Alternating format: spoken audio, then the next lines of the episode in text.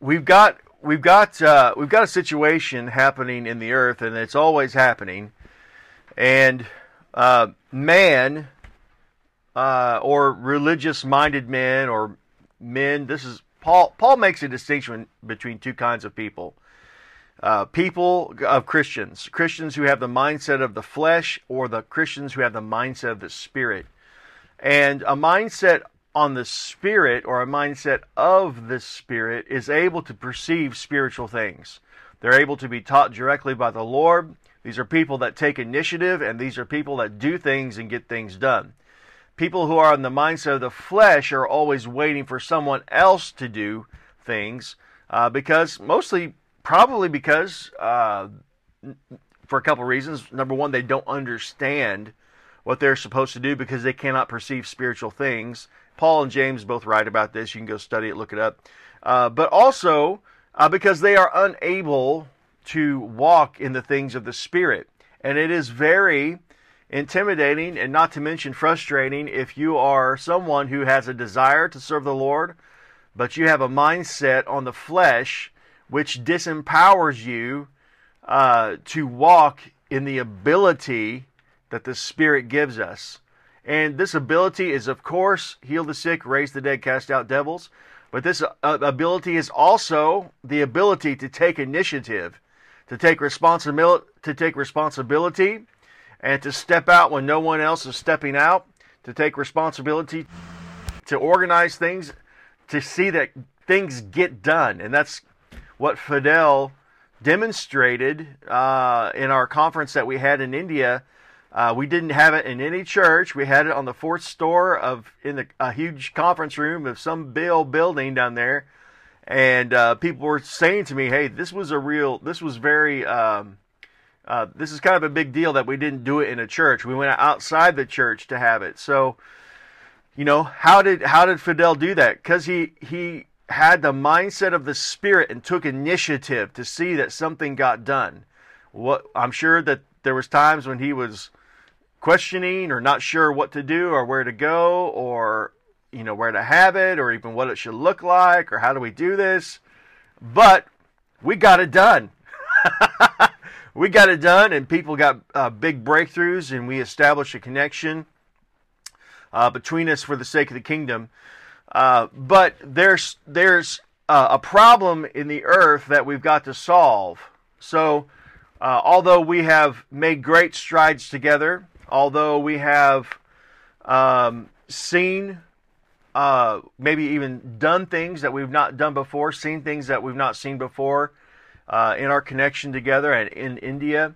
Um, there's a problem that's waiting to be resolved in the earth with very few people who understand how to resolve it, and fewer less that um, that are uh, actually going to walk in its resolution. So, what is this problem? Uh, I was going to pull up Romans 8 here. Uh, this is the problem, and then we're going to talk about the solution because my job, uh, according to Ephesians 4:11, the apostle, prophet, pastor, teacher, evangelist, is to equip you so that you can mature into the measures of the stature of the fullness of Christ, to walk in the fullness of the Spirit, which is what we're getting ready to read here, um, so that you can do your own works of ministry so that you can build up other believers, so that you can make disciples. So I am not called, and nor are you called, to just simply teach the Bible. That's not what Jesus did at all. Did he, did he go around preparing sermons and, you know, writing long, elaborate sermons, and then he was like looking for a place to preach? That's not it at all. He simply walked in the, uh, as a son of God. And he uh, everyone he touched was healed. Everyone he commanded to get up from the dead was raised. He never failed. That's the glorious thing about this is that he never failed and he set it up so that we would never have to fail either. But he was the uh, he was a full grown son. He he didn't he didn't live for 10 or 15 or 20 or 30 years or more with a uh, sin nature. He you know he didn't have to get born again because he was he was never sin, right? We have to be reborn of the spirit, reborn according to righteousness because we came out of the line of the first Adam who just passes down sin and death to every single person in his race. Uh, through the sin of one man, death entered the world, and we are inheritors of death in the in the line of the first Adam. But when you are reborn of the Spirit or born again, you become an inheritor of righteousness, an inheritor of life, and death and all of its effects are cut off of you, including sin. So, you, if nobody's ever told you this, this is a very religious thing that people seem to bring up. You have the power to never sin, okay? If you do sin, he is faithful and just to cleanse you of all unrighteousness, but you don't have to. This means that you can walk as sinlessly as Jesus Christ because we have been made the righteousness of God in Christ if we are in him and he is in it, in us, then the fullness of God that dwelt in Christ also dwells in us. These are all foundational things that we have to understand and we have to get in our mind, right? We have to think the, according to the truth, uh, not according to tradition and things that other people have said around us and kind of just common perceptions about God and common perceptions about Jesus. You have to take the responsibility to read the Word of God for yourself um, and uh, and eat the truth that is in it. Meditate on the truth that is in it, allowing it to change you. So, this problem that we have is not that we are not getting people born again, although we want to get everyone born again. The problem that we're having is not that we want to see people baptized in the Holy Spirit and walking in the power of God healing the sick, raising the dead, casting out devils. Uh, we want to see more of that. We need to see more of that. And, and some are doing it. Okay, so that's not the problem either, although we want more of that. The problem is going from where you're at to where Jesus is. Because the Bible says that we were predestined to be conformed into his likeness. And we all have this gap between where we are right now and Christ. So it's important to understand how the gap works. First of all, there's a difference between positional truth and truth in experience. I can believe that the Word of God is true when it says, Those who believe will lay hands on the sick and they shall recover. Okay? That is a positional truth. That is set in stone. The Word of God is forever settled in heaven, it says in the Psalms. So if the Bible says it, that means God spoke it, and it is truth, and it will never pass away. Um, but whether or not you experience the reality of laying hands on the sick and they shall recover is a totally different scenario. Okay? So we can have a truth declared in the Bible but we can also have an experience that doesn't match the truth. Does that make sense to everybody? We can have an experience that doesn't match what the Bible says. Now, a spiritual person will take their experience and submit it to the truth and repent and move closer and closer and closer uh, to the likeness of Jesus Christ, right? A person who has a mindset of the flesh or a non spiritual person is going to take their experience and exalt it above the truth and change the truth. And this is called the traditions of men and doctrines of demons. So, uh, to illustrate that, a truth that an unspiritual man or person would come up with to exalt it above the truth would be that, well, God only heals some people some of the time. Why are they saying that? Because they had a bad experience where they laid hands on the sick, even though the Bible says lay hands on the sick and they will recover. They laid hands on the sick and the person died. Okay? So instead of changing the Word of God, instead of saying, well, you know, we read that, but that's not really our experience, so uh, the Bible must be wrong, or that, that truth must have been only for the early church. You know, God only meant that to be for the early church. And, you know, all these things that we have to deal with. And in, in America, we started calling these sacred cows, um, you know, we were driving around India, and I said, Fidel, why are all the cows in the road? He says they worship them, no? And so, you know, people could be eating beef and steak and all that over there in India, but these cows are uh, set apart for religious use only, and so they're of no use to anybody. They're just getting in the way. And that's what a religious tradition is, or a sacred cow. Um, it just gets in people's way. It just gets in the way of truth being manifested. It just gets in the way of Jesus Christ being manifested. So where how do we begin to go from where we are to where Jesus is? You know, we lay hands on the sick and some of them recover. How do we get to where Jesus was? He laid hands on the sick and they all recovered. First of all, you have to acknowledge that it's the will of God for you to be made like this. In fact, uh, many places in the Word of God declare that uh, we have been given everything that we need to walk like Jesus.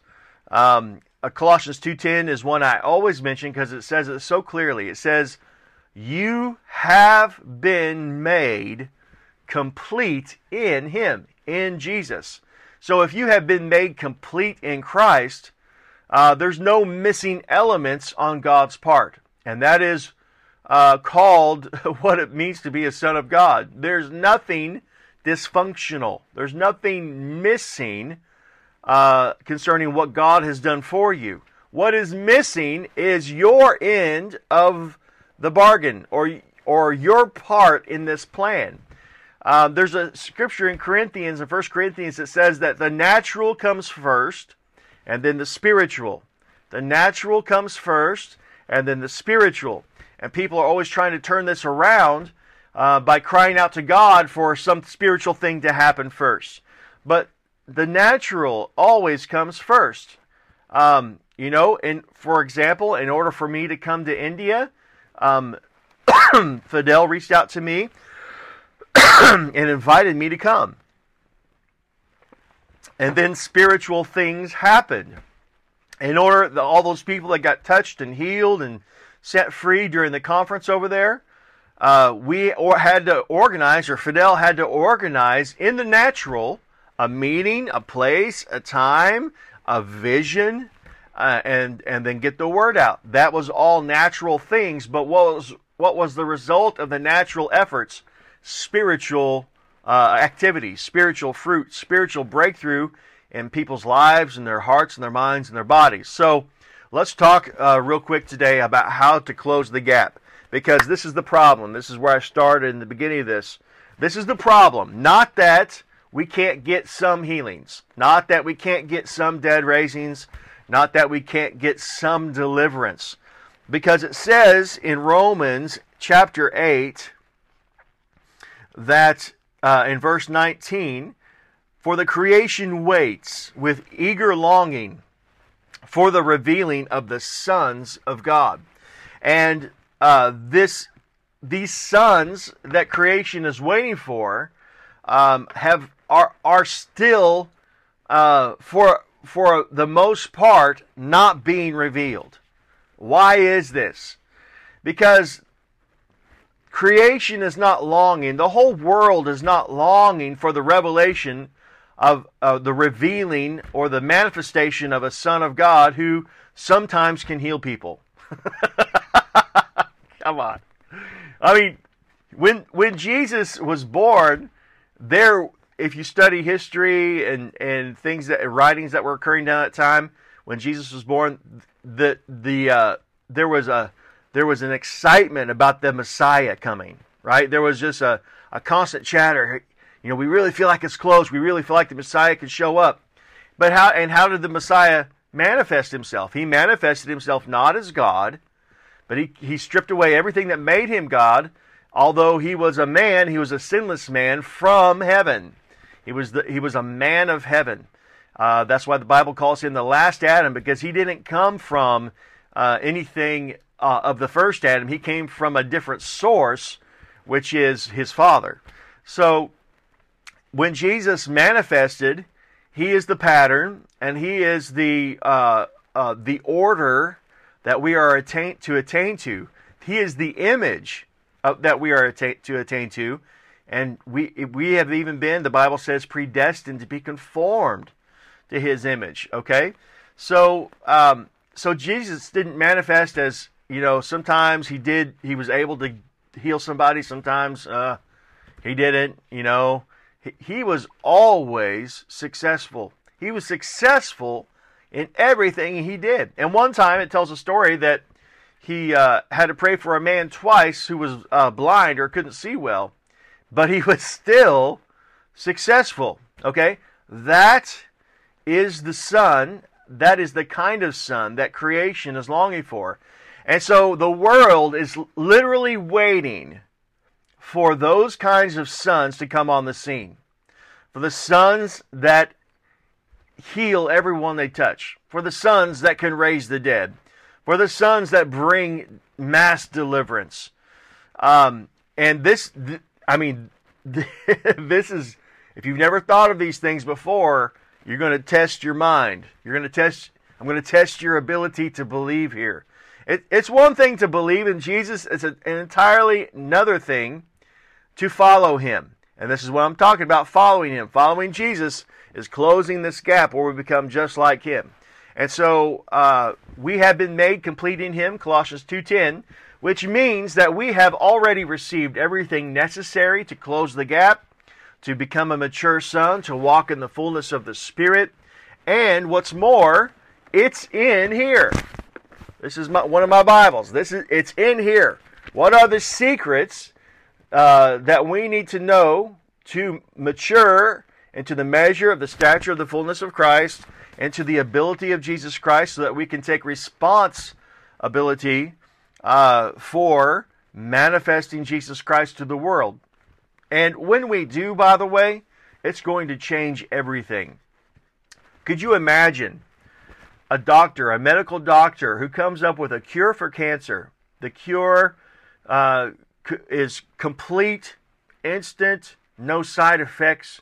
Can you imagine what the world's response would be to that man's breakthrough? And I'm just talking about a scientific breakthrough. Every single person he administers a shot to is completely healed instantly, and they go about their life uh, completely set free of cancer. All right? The, there would be two groups of people. there would be people that are thronging him by the thousands. If this man lived in India, the entire world will be coming to India. All the planes are always full. They're adding extra flights to come into India, India just to see this man. Then there will be another group of people who are trying to kill him because he is disrupting their uh, their ability to make money from all the drugs and care that's around uh, people who have cancer. Well, this is exactly what happened to Jesus. Uh, Jesus healed everyone he touched. He raised the dead. He never failed. He evicted devils, dro- drove them out. He spoke with authority. Everyone was marveling at his teachings, and he was he was thronged by tens of thousands of people. Everywhere he went, uh, people, crowds, very large crowds. Uh, you know, sometimes it says five thousand, sometimes it says more, but that's just counting men. It's not counting women and children. So, you know, you could have 10, 20,000 people following Jesus as he goes from city to city. That is amazing to think about. And, uh, well, what's even more amazing is his response to some of them. But uh, this is the result.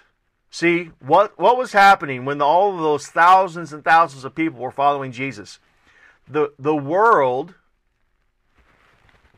the world was eagerly waiting the manifestation of the Son of God. And when he showed up, word got around quick because he was uh, successful in everything he did. Because he was a, this is what he said. He said, I am the exact representation of my Father. If you've seen me, you've seen the Father. And Jesus said these words. He says, even as my Father sent me, I am sending you. So just as Jesus was the exact representation of the Father, he expects us to be the exact representation of him. So there you go. That should settle it in your mind that we are to grow up into him in all things uh, in everything that we do. Okay, so what's blocking us? We've got some results. Everybody listening to me, you're born again.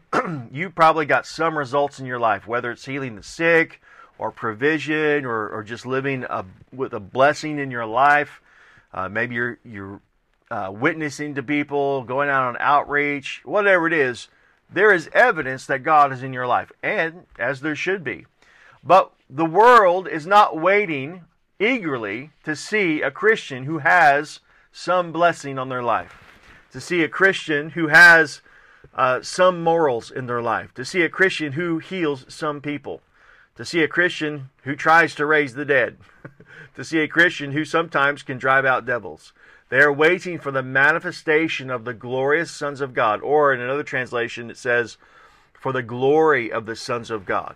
What is the? Have you ever studied that word glory? Uh, if you look at the root of that word glory, it means to it means to truly manifest something as it is. It means to reveal the true nature of something. So when we talk about God's glory, or uh, when Jesus raised Lazarus from the dead, he told Mary, "Did I not tell you you would see the glory of God today?" Uh, what that word glory means in the Greek in its root is that uh, you're going to see the true representation of me. Because what did he say during that story where he raised Lazarus from the dead? He said, I am the resurrection and I am the life. And then he revealed the truth of it and he called that glory.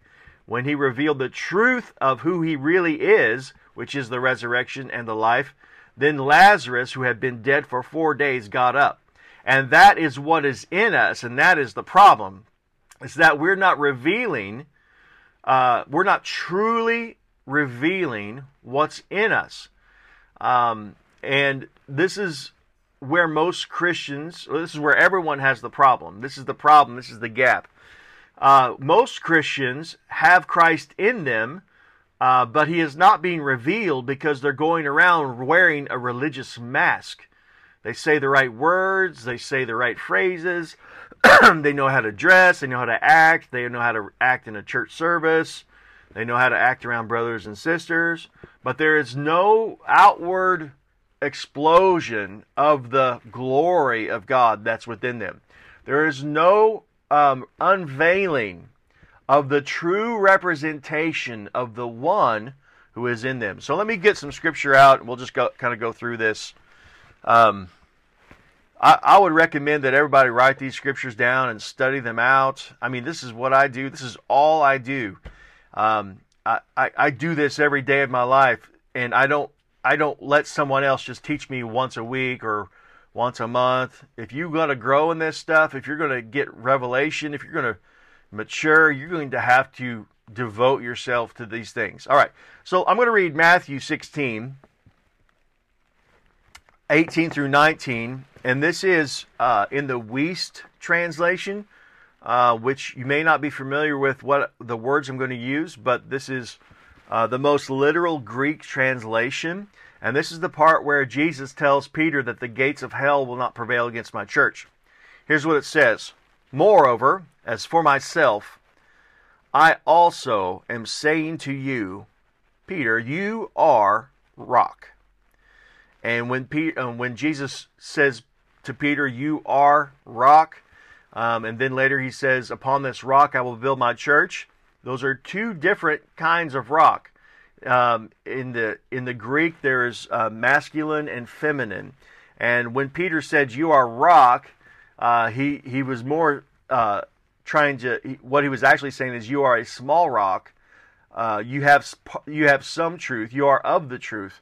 But on this much larger rock, uh, I'm going to build my church. And so, this much larger rock is the revelation that Jesus is the Messiah. Let me just read it.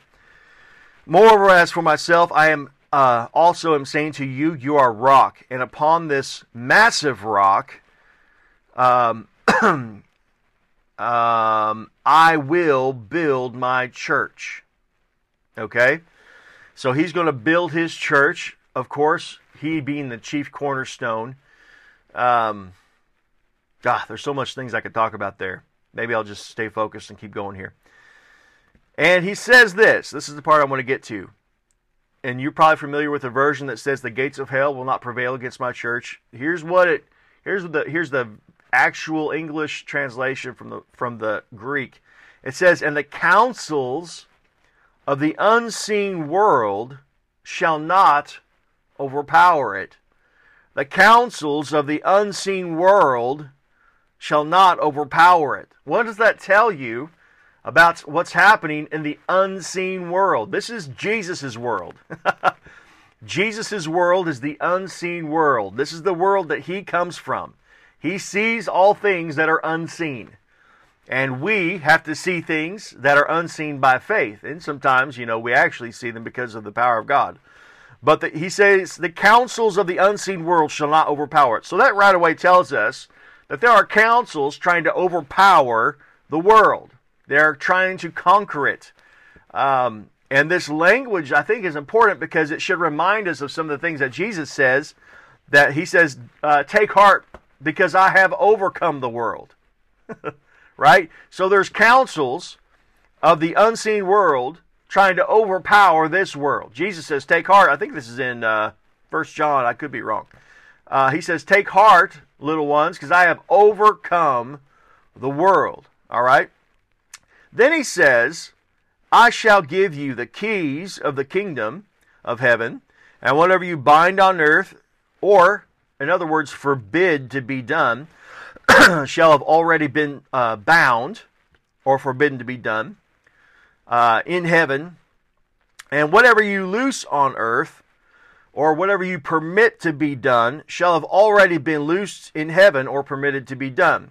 So, Jesus is setting this up as a uh, as a uh, bit of a his answer to the councils of the unseen world. Again, I'm going to read that. What you read a typical translation, uh, the gates of hell shall not prevail against my church. Here in uh, Matthew 16, 18. In the Wuest translation, literal Greek, it says, The counsels of the unseen world shall not overpower it. Okay. Well, in America, where we have lots of unbelievers who call themselves Christians, uh, they like to focus on where everybody fails. And they like to then uh, question God's character and question God's word. Well, if the counsels of the unseen world are overpowering the church, uh, it's not God's fault because He said that it wouldn't happen. And in Colossians 2:10, like I mentioned earlier, it says that we have been made complete in Him. Uh, it's not the devil's fault because God again promises that the counsels of the unseen world shall not overpower it.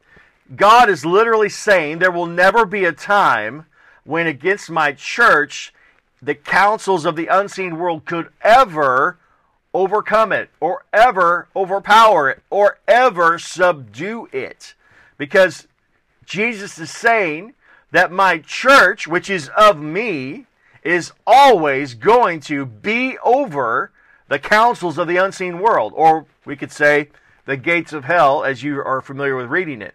But then he says this really uh, interesting thing here. He says, I'm going to give you the keys of the kingdom of heaven, and the keys, uh, which is to bind and to loose, or it gives some description here. Uh, it gives you the ability to forbid things and the ability to permit things. This is the secret of overcoming the counsels of the unseen world. All right? Now, again, I'm going to use American as, as an example uh, because, you know, you may or may not have this happening in India, but this is where I am overcoming the councils of the unseen world in America. They read this verse and they say, Oh, yes, whatever we bind. So, in Jesus' name, I bind this and I bind that. And in Jesus' name, I permit this and I permit that. And then they go back to their TV show and their uh, remote control and they start watching TV or, uh, you know, whatever they do. Okay? Now, I am not discounting the power of the spoken word because everything that we do uh, in faith involves the tongue, it involves the mouth. But it is not just your tongue that counts, it is you taking initiative to uh, forbid things from happening and to permit things to happen. All right? So we can't just get this false idea that we can sit back and wait for someone else to solve problems, to wait for someone else to take initiative, to wait for someone else to cause things to happen, to wait for someone else to stop things from happening. You have to take personal initiative to go get things done. And you have full permission, and I would go beyond that to say command from God to go do it. See, Jesus took uh, he took initiative to see to it that things got done. He went to all the cities in Israel. He went into every region and every part, and he sent his disciples there. He took initiative on purpose to destroy the works of the devil. He took initiative on purpose to overcome the counsels of the unseen world. And this is uh, going back to that scripture in Luke where uh, he sends the 70 out. When they return, he says, I saw, as you went, I saw Satan fall like lightning from heaven. What is he saying? He's, he is saying the same thing. He's saying, as you went, I saw the counsels of the unseen world overpowered. All right?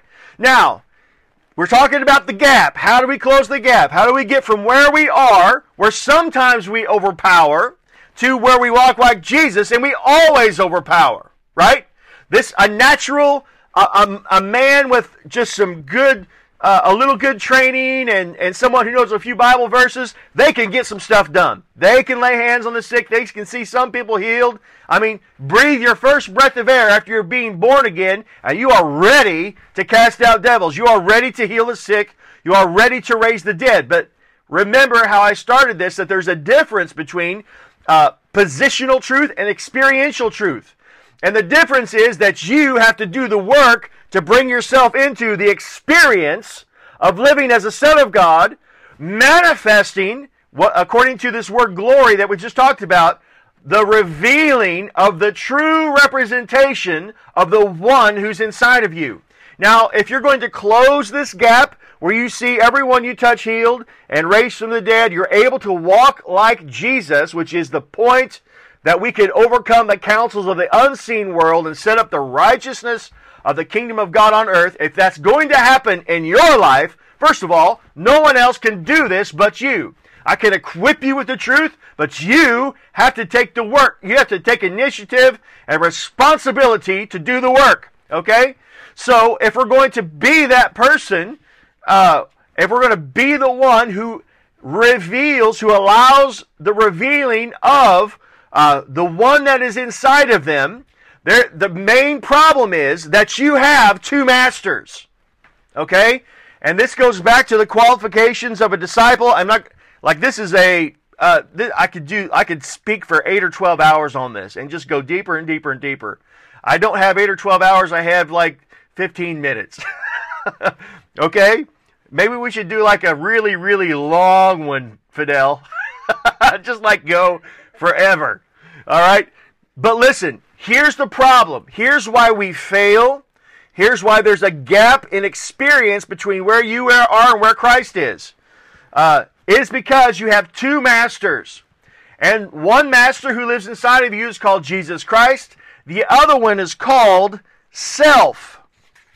And in order for the master to be revealed, for the glory of the master, remember what I called glory when Jesus raised Lazarus from the dead? He said to Mary, did I not tell you you would see the glory of God? And in context, what is he talking about? He's talking about the tr- a true a revealing of who he truly is, of who Jesus truly is. Who is he in that story? He says, I am the resurrection, I am the life. And then he raised Lazarus from the dead, whose body was in there for four days, already starting to decompose. Okay? He manifested himself truly. All right? That's called glory.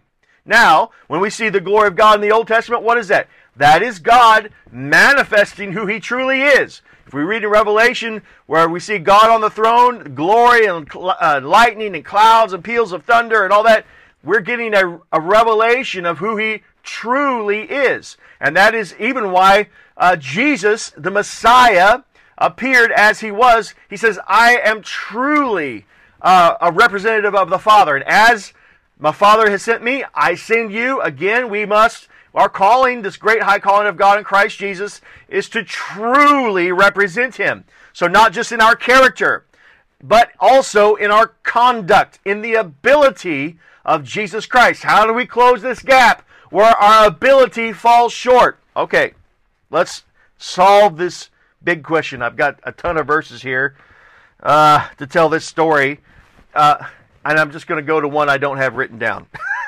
go figure.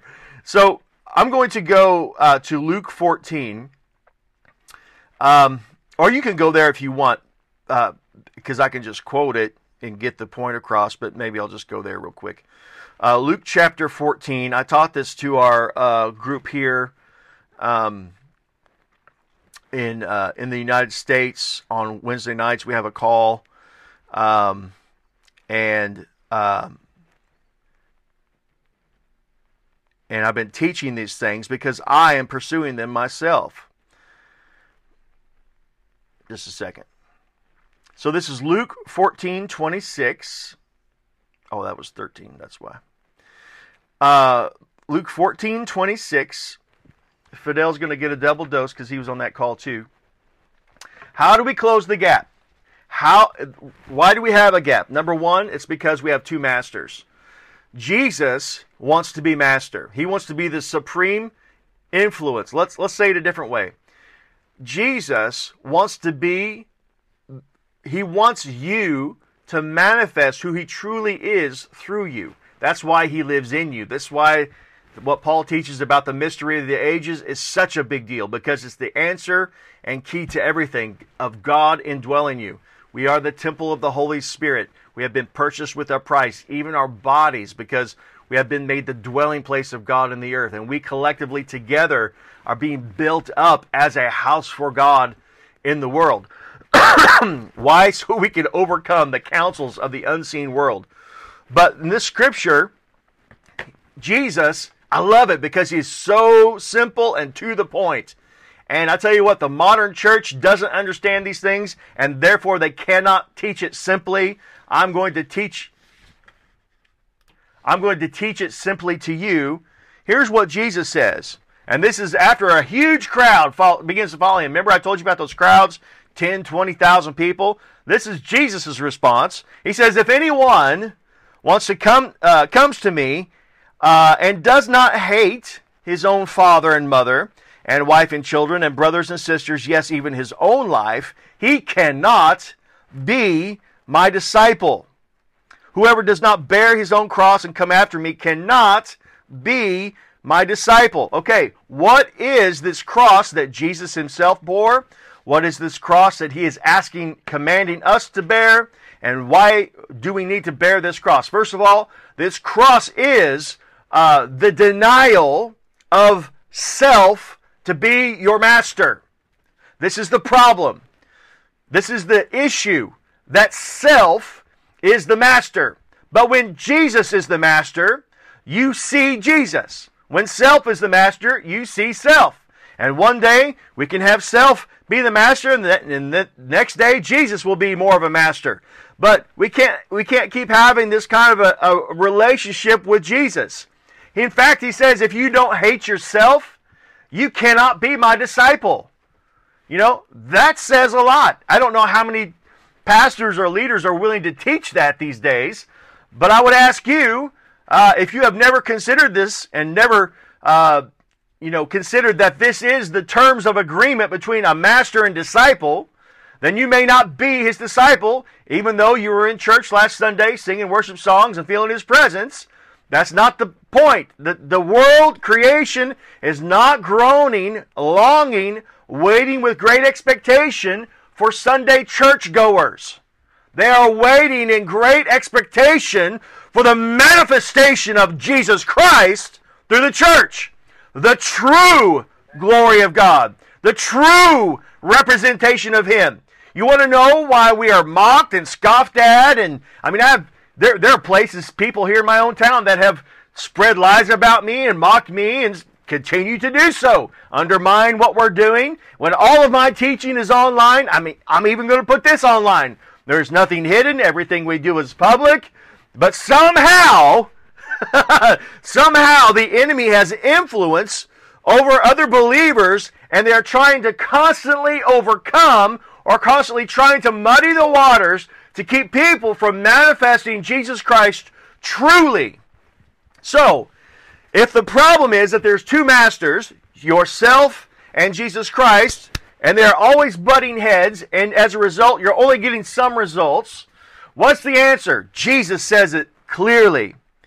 If you want to come after me, and if you want to be my disciple, you must hate, listen to these words father, mother, wife, children, brothers, sisters. Yes, you must hate even his own life, or he cannot be my disciple. Whoever does not bear his own cross. What is this cross? This cross, again, is the, uh, the pushing aside of self. Okay? What does self attract, by the way? It attracts the approval of mothers and fathers. It searches out for the approval of brothers and sisters. It searches out for the approval of husband or wife. It searches out for the approval of men. It also attracts uh, the fear of man. What else does it do? It is subject to the devil. It is subject to the influence of other spirits. Okay? It's subject to the influence of lies. It's subject to the influence of a fallen mindset or the mindset of the flesh. What's Jesus' answer? Kill it. Kill it. This is what Jesus meant when he said, Take up your cross. Kill it. Kill self and remove its influence. And when you remove the influence or the master of self, who Jesus is, is truly manifested. And this is the answer to closing the gap. This is the answer to becoming, uh, you know, it's no longer I who live, but Christ who lives in me. How did Paul do all the works that he did? Because he actually was a disciple. He actually killed himself every day. That's uh, Galatians 2:20. I have been crucified with Christ. Who is doing the crucifying here? Jesus says you must take up the cross. You must do the crucifixion. He has made the power available to you to crucify your old master. Your old master. Whenever your old master is at, is at work and at play, your, your old man, yourself, your nature, whenever he is ruling, Christ is unable to do uh, many mighty miracles except heal a few sick folk. if you know the Bible, you hear the Spirit of God speaking. It says that about Jesus in his hometown. He wasn't able to do many mighty miracles except heal a, heal a few sick folk. We see that when we go on outreach sometimes. People come to the door in a wheelchair. we announce who we are, what we're doing, we give them testimonies, and then they slam the door in our face. Did we fail to heal that person? Nope. Uh, we only did a few. We only did, we didn't do many mighty miracles because they slammed the door in our face. It says that Jesus, they were offended of him. Sometimes they are still offended of him when we find them. But if you want to do mighty miracles beyond a headache, you know, maybe even beyond seeing a foot, a leg being lengthened, which is great. I mean, we cannot discount these things. We see we see real pain go, and sometimes we see stage four cancer obliterated, and sometimes we don't. But again, when uh, what the world is waiting for is for us to come up like this, come up into the image of Jesus Christ. Now, when we do that, the truth of Matthew 10 16 uh, is going to come to pass, and the counsels of the unseen world shall not overpower it. And I want you to begin to imagine, I'm to quit there. I want you to begin to imagine a world that cannot overcome the church. I want you to begin to imagine a world where we have uh, multiplied thousands of believers who are able to walk as he walked and are able to conduct themselves if he, as he conducted himself.